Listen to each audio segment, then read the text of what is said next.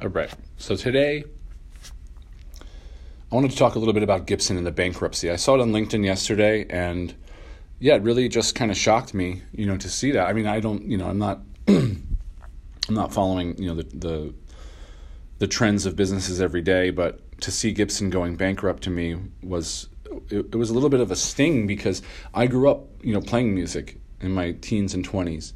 Um, I grew up playing SG, an SG and a Les Paul, so you know I've had Gibson products, and uh, you know it just it's it's a it's one of those things like Toys R Us where I think brands are really underestimating, you know, the power of the consumer.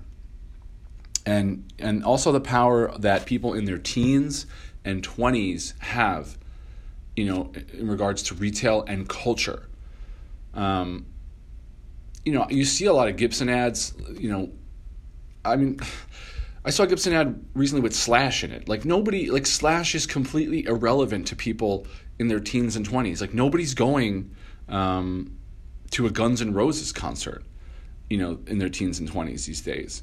Like if you listen to what these kids are listening to and you see where the culture is going, whether or not you agree with it or you think it's music or you think it's good has nothing to do with the fact that it's still being consumed, right? So get us get uh, remove the remove that aspect of you that has an opinion and and just realize that this is what's being consumed, right?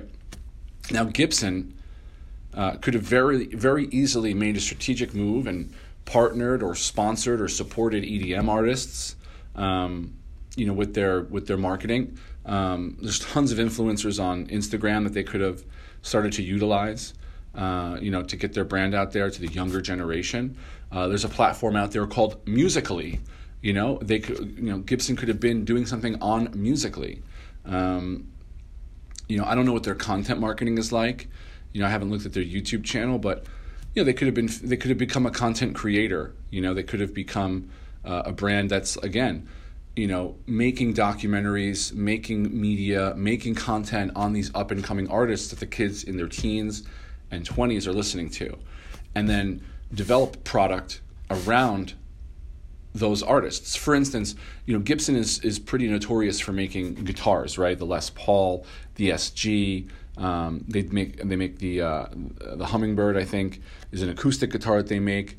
But I think it's important to realize that you know for the longevity of the brand, there's absolutely no reason that Gibson could not have like taken their brand and launched a recording software or a sampling software or plugins for guitar sounds, which maybe they probably did, but I doubt that. I don't think they have a recording software.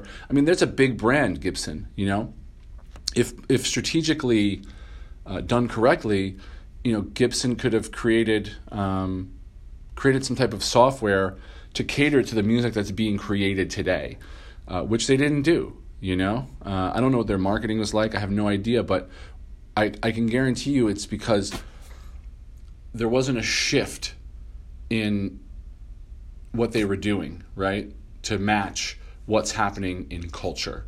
Um, I mean, they could have, you know, produced more live stream opportunities, right? Like Gibson could have been even Coachella. Coachella is so big right now that Gibson should have been all over Coachella, you know.